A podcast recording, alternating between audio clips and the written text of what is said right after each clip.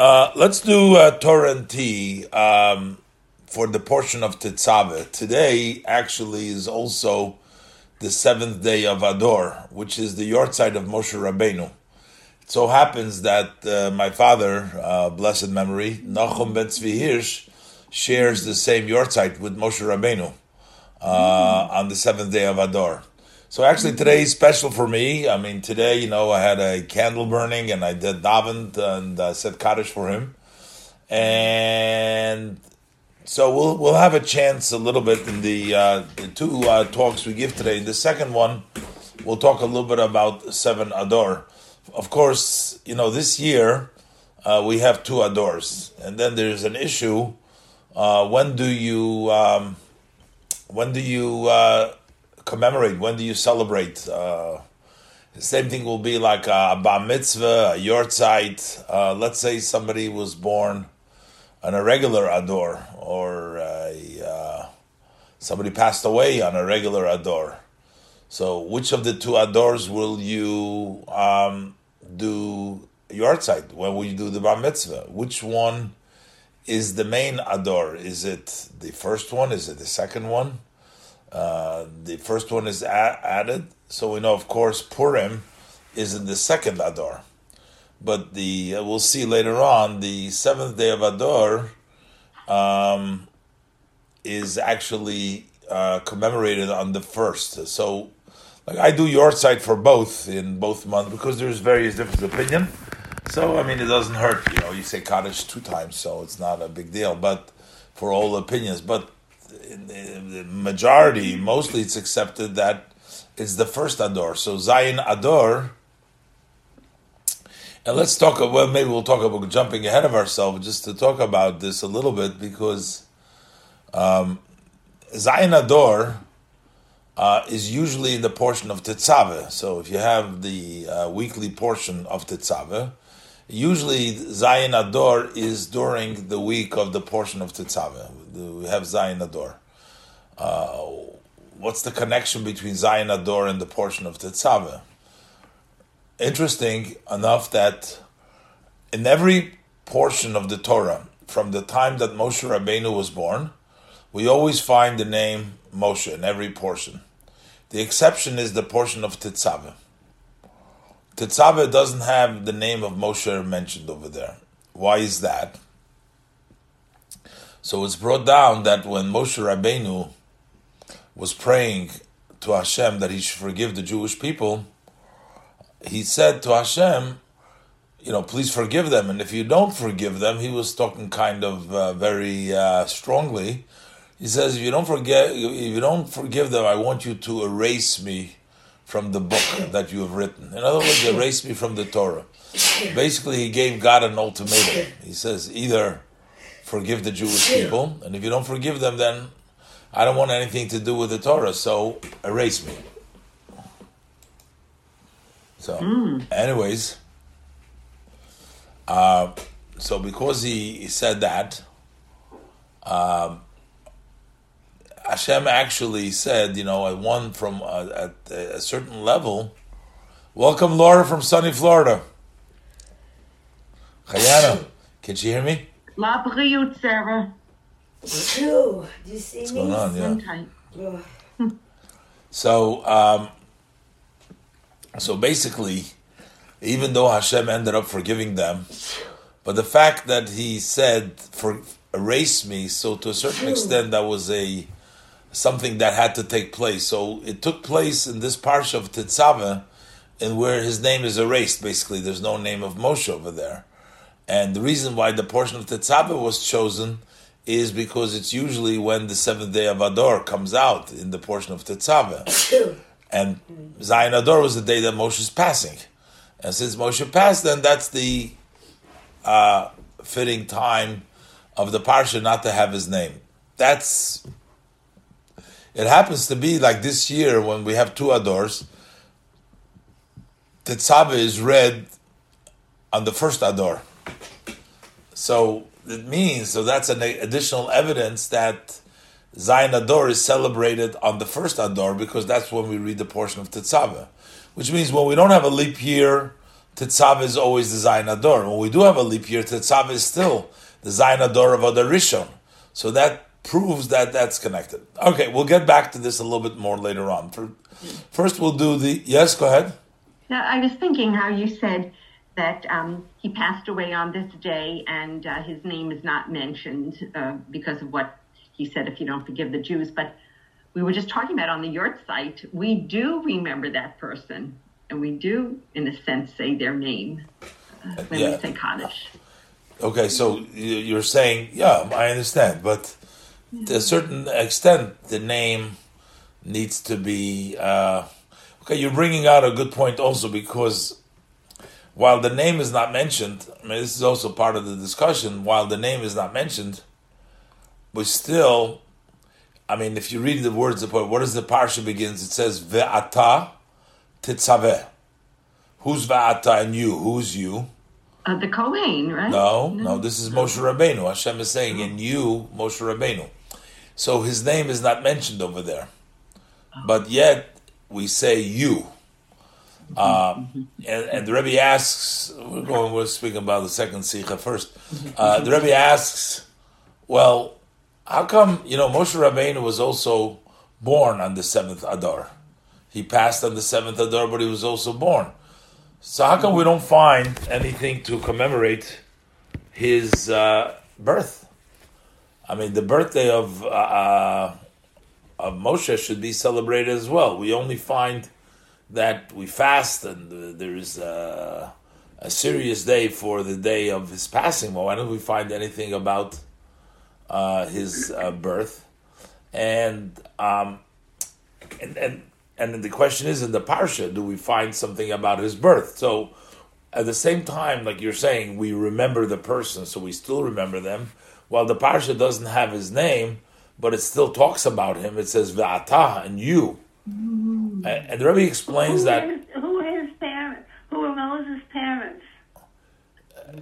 Moses' parents were, uh, Yocheved was his mother, Amram. And Amram was his father. Oh, Amram and Yocheved. Thank you.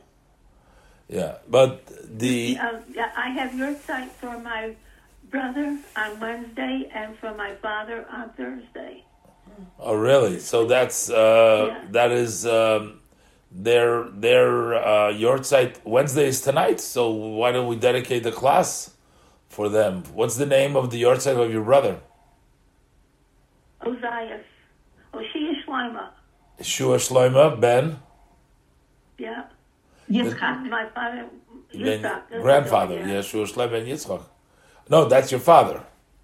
I see. Yeah. So that's your brother. His yahrzeit is, is tonight. That's the eighth of Adar? Yeah. eighth of Adar? And then, and then the when you said what was the father was the tenth of Adar. Uh, Friday should be the tenth of Adar. Thursday, the ninth.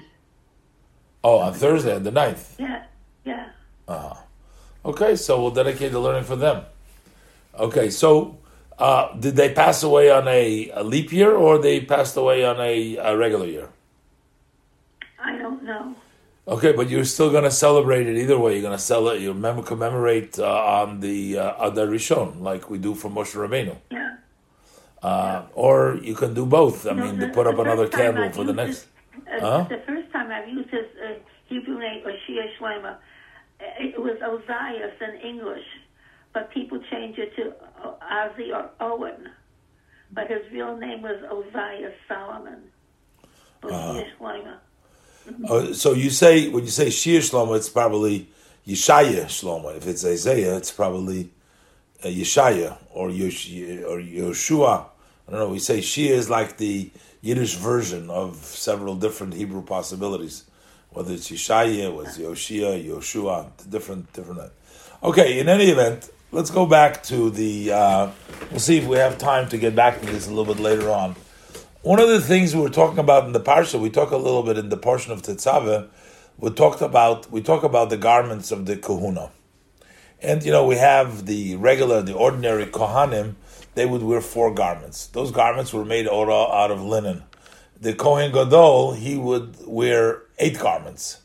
Uh, those garments were the extra four garments that the Kohen Gadol war, they were like uh, real pieces of art and very uh, uh, designed. And the Torah goes into the very uh, specifics, you know, exactly how they were uh, made and how they laid and all the different uh, uh, fabric, how it was put together, and it varies, varies different things. Very art, very detailed, and it was very beautiful. The Kohen Gadol looked in his garments, looked like the high priest. You know, that's what it was. It was so. It was a, a really uh, big display of beauty for the Kohen Gadol, and um, we say over here. Um, we say over here um, that one of the garments that he made. So he had like the various different garments. He had a a, a, a breastplate. He had uh, with the names of the tribes on it. Uh, he had an, an apron, uh, and he had a coat, what's called a me'il. He had a coat, uh, the me'il. So I want to see in verse thirty-three, it says, that's on the screen, it says that v'asisu al shulav, you make on the bottom of the coat, you make rimoine, you make these pomegranates. They were shaped like pomegranates. And the shape of the pomegranates were uh, woven together. That was material. It was wool material, but it was woven together of this uh, sky blue, uh, tcheles, argamon, that's purple wool, telah shoni, that's red, red strand, al shulav. These these pomegranate shaped uh, were on the bottom of the uh, on the bottom of the me'il, on the bottom of that coat, all around. And then there was also bells, golden bells, uh, that were also besocham, but they were in between each of these, between two uh, pomegranates, there was one bell. And so you had like this, the pasuk says, you had a a golden bell, and then you had a pomegranate. You have a golden bell, a pomegranate. It was all all around the bottom of the coat. So what's the purpose of all these bells? So the pasuk says, so they should, Aaron should wear them. So when he comes into the sanctuary to do his service, uh, and also when he leaves, and he shouldn't die. So his voice should be heard. So we want him to make noise when you come into the sanctuary. You should make noise, should make a sound. So, the question is, what is the purpose of the sound? Why did the Kohen Gadol have to wear these bells on the bottom of his coat and make the noise when he enters into the uh, sanctuary uh, to do his service so that his voice is heard? What was the purpose of it? You know, the question is, you know, you've seen sometimes people do their service with a lot of external motions. They, uh, some people when they daven, especially Hasidim, I don't know if you ever uh, noticed, especially Hasidim, they make a lot, a lot of uh, facial and motions with their hands and with their feet. And not only Hasidim, you know, I know there were some people in the In the shuls, I know in all shuls, you know, they had very expressive uh, ways of davening. Originally, this wasn't so accepted, but the Hasidim, by the Baal Shem Tov, they started making a lot of visual, a lot of external kinds of uh, exciting motions. And so, and they uh, they once asked the Baal Shem Tov, why is it that the uh, Hasidim make all kinds of motion when they're davening? So the Baal Shem Tov said that when somebody is drowning and they're trying to um, save themselves from the uh, from the drowning, so they sort of put their hands in their feet and they're flopping and, and, and clapping and trying to save themselves.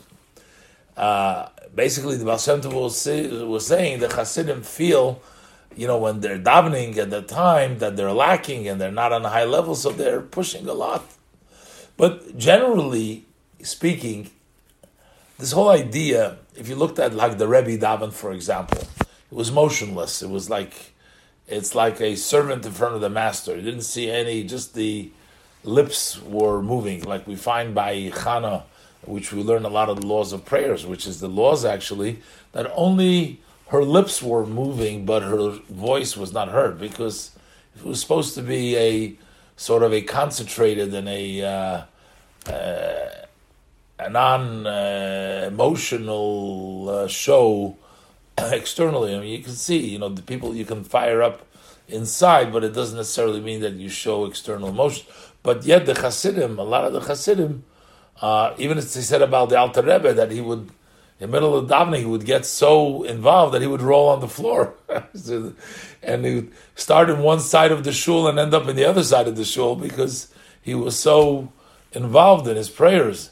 Uh, but that's not always the... Um, seems like, you know, there's a uh, a verse in uh, Melachim, and um, over there with Eliyahu, the prophet... Um, He was challenging the uh, other uh, false prophets, and they, and uh, and Hashem, uh, and he said, Hashem said to him, uh, no, he said to him, the, the prophet said to him, he says, go and stand in front of the uh, by the mountain before Hashem, and um, so. So over there he said, go ahead and stay by the mountains before Hashem. And when you see, no, that's Zalman. Yeah. Get his phone, he's so excited. It went through. Uh, so he says, Hashem passed by. And he said there was a big wind, a powerful wind that can... break apart mountains, break rocks in front of Hashem. He says, no, no, no, no. That's not, he says, Lo Baruch Hashem. Hashem is not with the wind. After the wind came a lot of noise, thunderings. He says, no, no, no. Lo Barash Hashem. Hashem is not with noise. After the great noise, it was a fire. He says, no, no, no. Hashem is not in fire. After the fire, there was a silent voice, a thin silent voice. Says, that is Hashem. In other words, this whole idea of a lot of noise does not always represent Hashem. And there is a distinction, really. When a person is sort of in a bad place, in a difficult place, in a jam. A, pe- a person is caught up in negativity.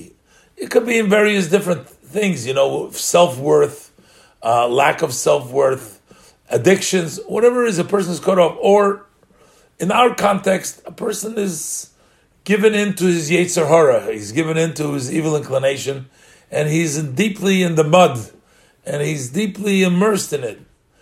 So, he wants to, like we said before, he wants to run away, get out. So he has to sort of very quickly and very strongly and very powerfully says, let me out of here. I just want to leave this place. The work of a Baal Teshuvah, who's coming from the other side, comes with a great deal of, of noise. It comes with a great deal of excitement, of wanting and a, a push. It's not silent. When we talk about a person who is a tzaddik, on his level over there, everything is calculated. He's calm, collective. There's no noise. It's a kol d'mama daka. When you talk about lifnei Hashem, before Hashem, on the high level, over there, maybe there's a soft, a soft-sounding voice. But when somebody is running, somebody's in danger, you hear uh, uh, being attacked by somebody. You scream, start, help, help. You start screaming. And you, make, and you start running because you feel you're in trouble. When you're in trouble, you run.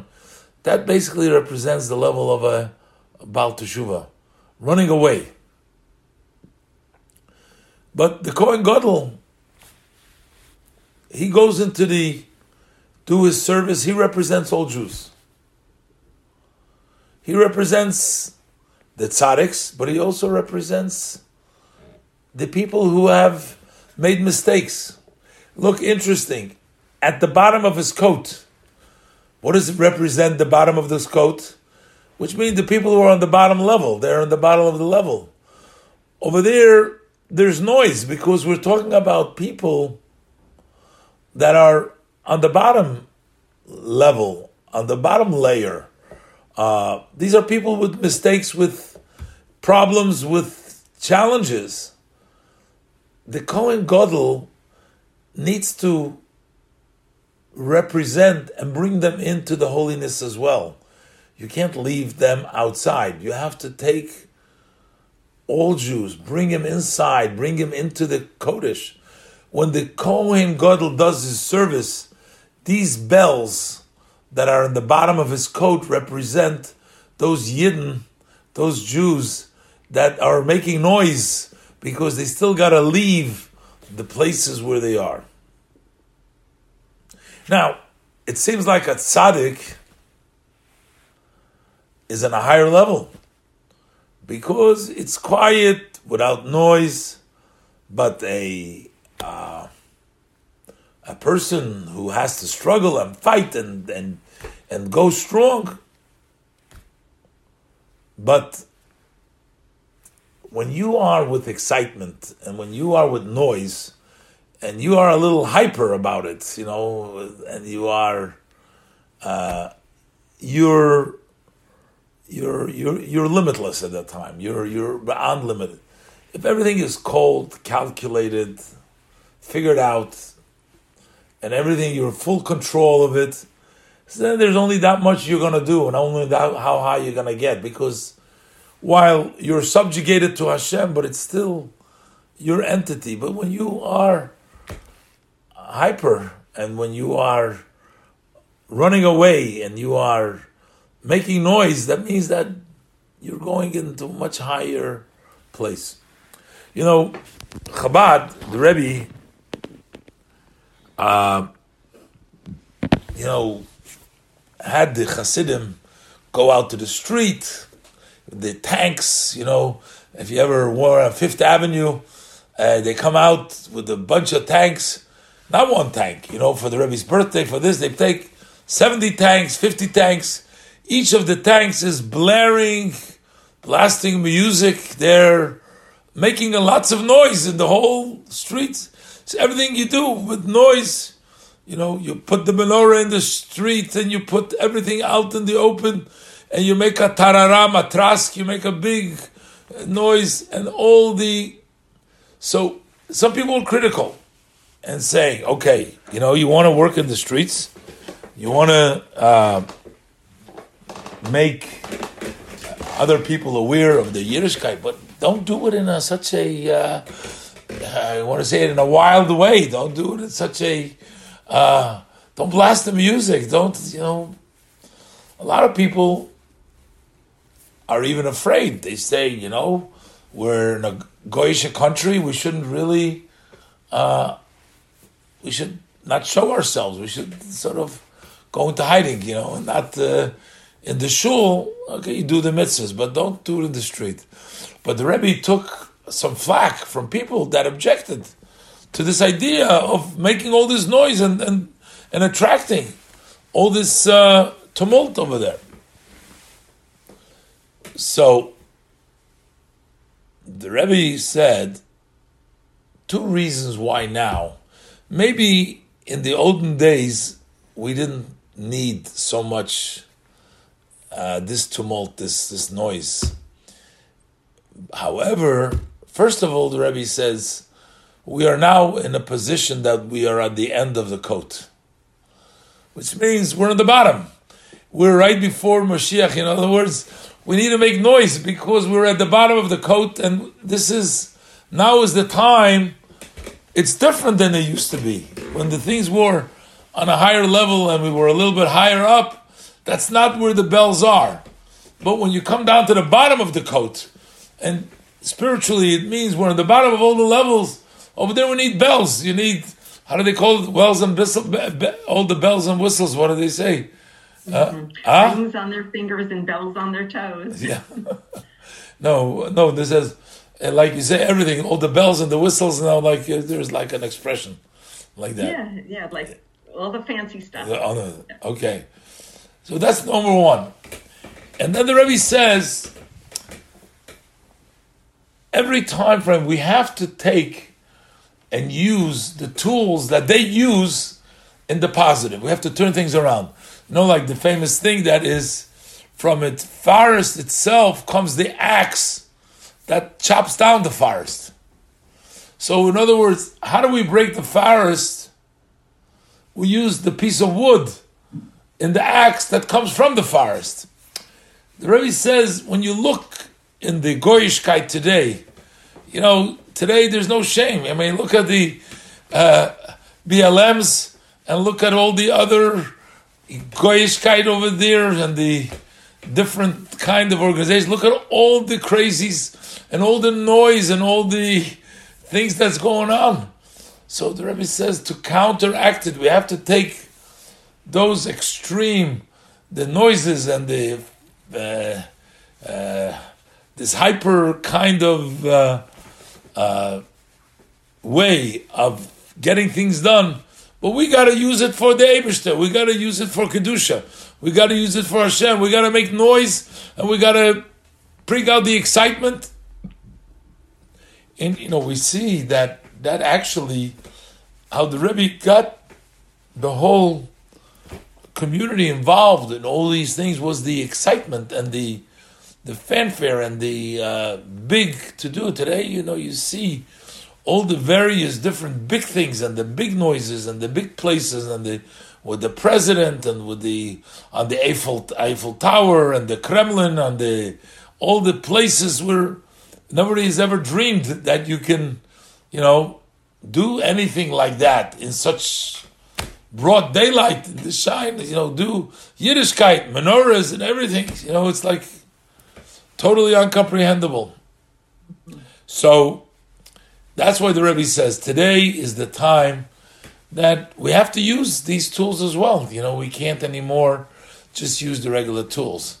Uh, and this is um, what the Rebbe says, that sometimes this excitement, and you, you see it vividly when the kids, when yourself, when you're excited about what you're doing and you're playing the music. I mean, older people already say, hey, lower the music a little bit. It's too loud. But you listen to the kids, they're listening to the music all the time in their ears and everything else. And when they play, they play it, you know. If you go in a, in a train, they're playing the music so loud for everybody. So the Rebbe says, use their tools, but use it for the Kedusha. Uh, chop the tree with the uh, with the axe, with the wood that comes from the forest itself. Mm-hmm. Let's do it. That's the one point. And do the other point.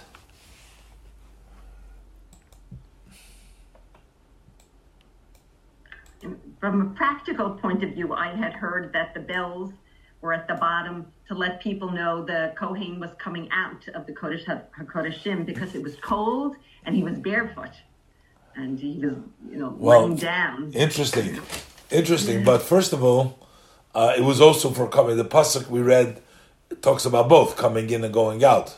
Yeah. Uh, some commentators on the simple level, like the Ramban, he says that um, uh, the bells were like, before you enter a palace of a king, you have to send somebody saying, oh, you have to sort of ask permission to come in.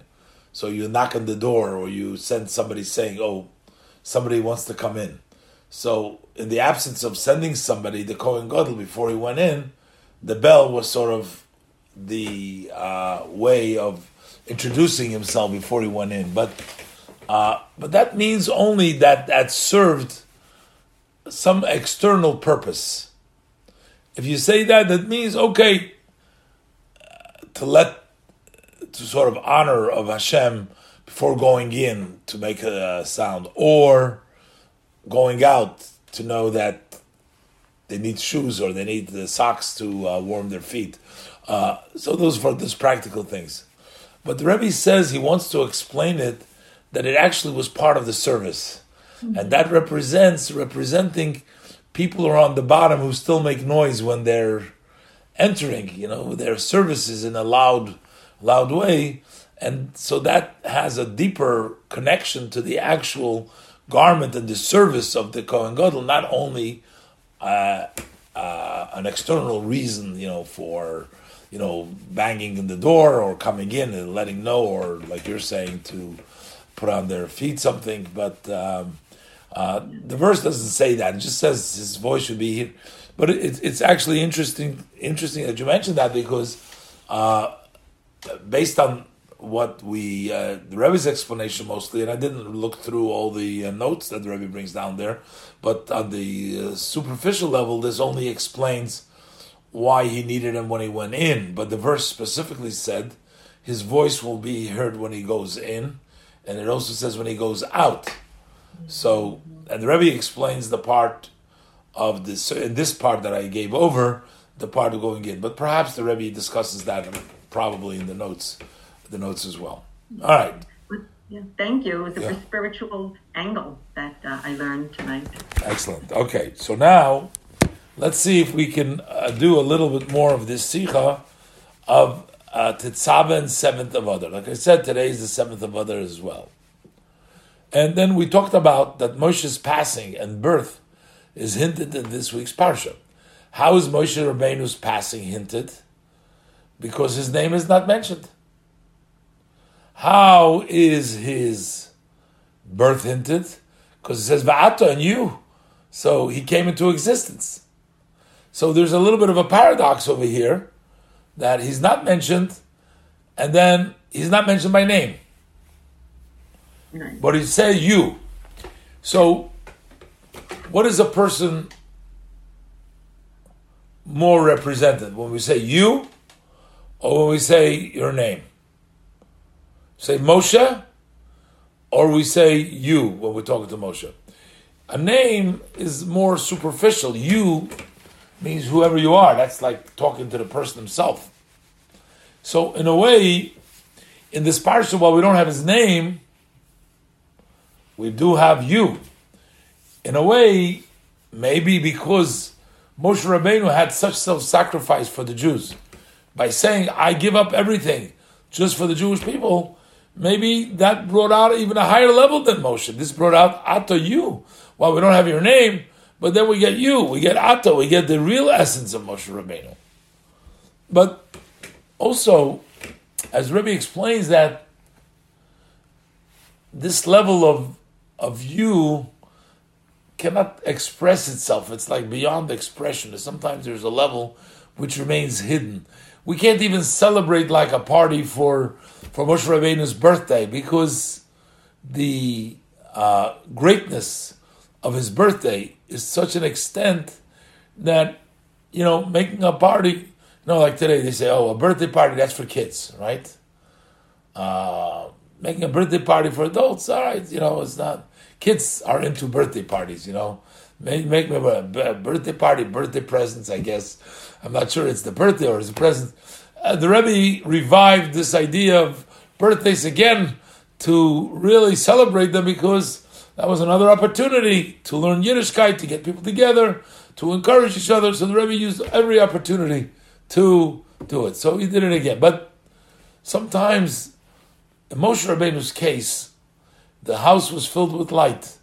His birth was such a powerful experience that, you know what, we know that it's there, but it's hard to, we can't put it into words, we can't put it into action. So we don't celebrate, whatever, but that's the Ato, that's Ato Tetzaveh, that's the higher level. But it's a very interesting, we, we know that the whole month of, of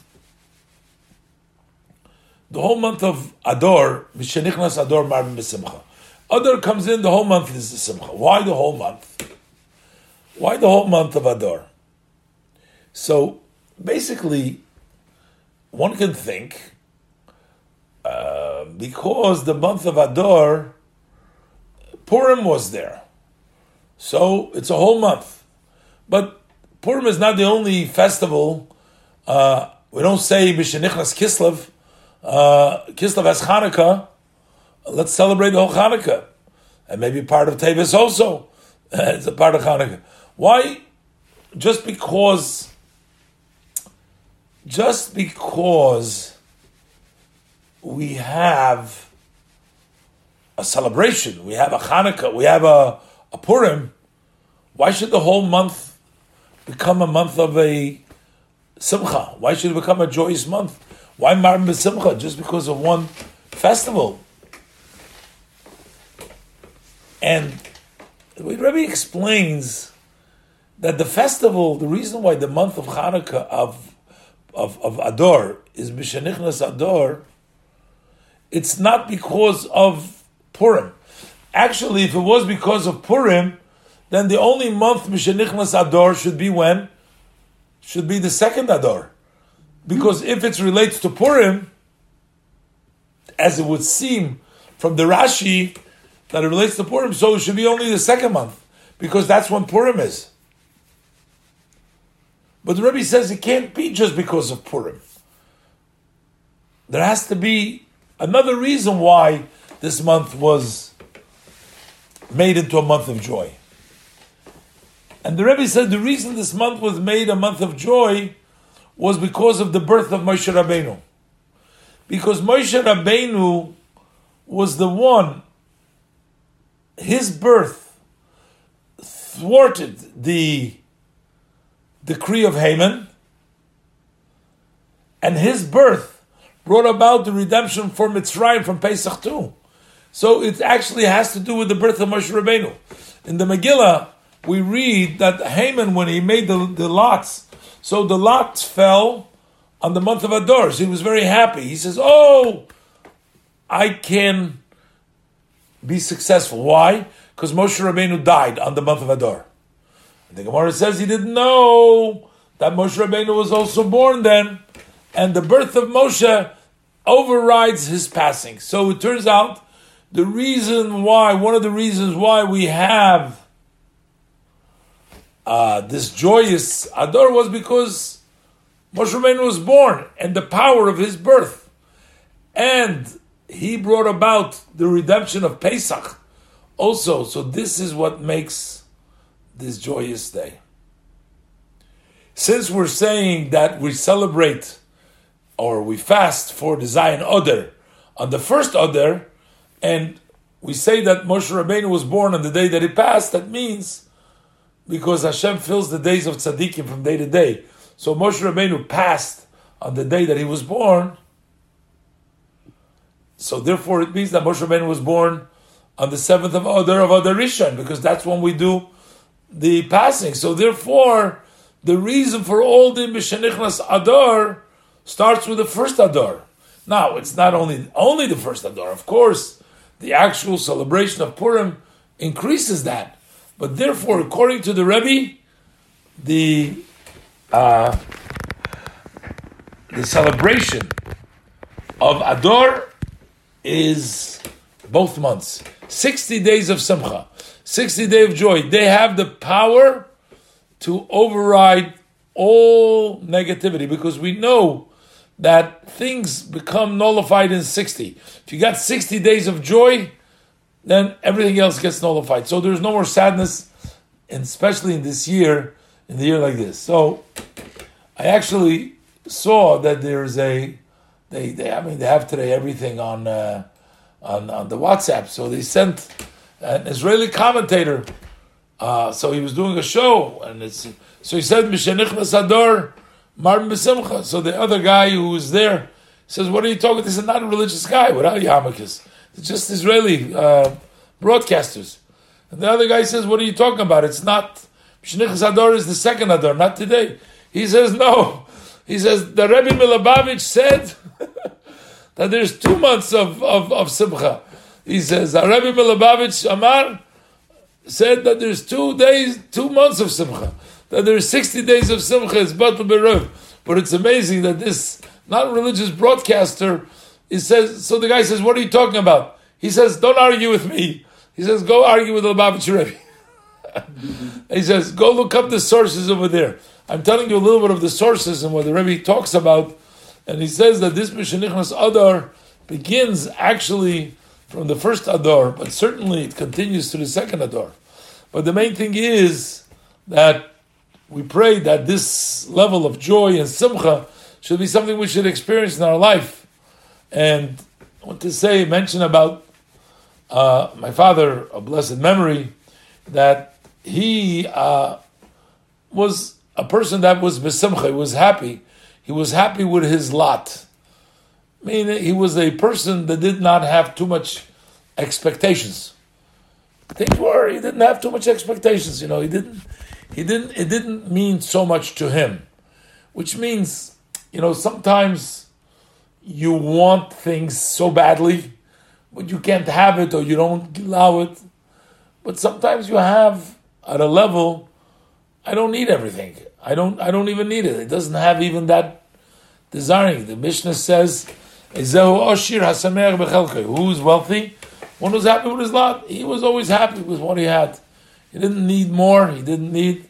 And he was a person that was happy. And being happy, he wasn't jealous of anyone. He wasn't fighting with anybody. He wasn't angry with anybody. He just lived his life of a servant of Hashem.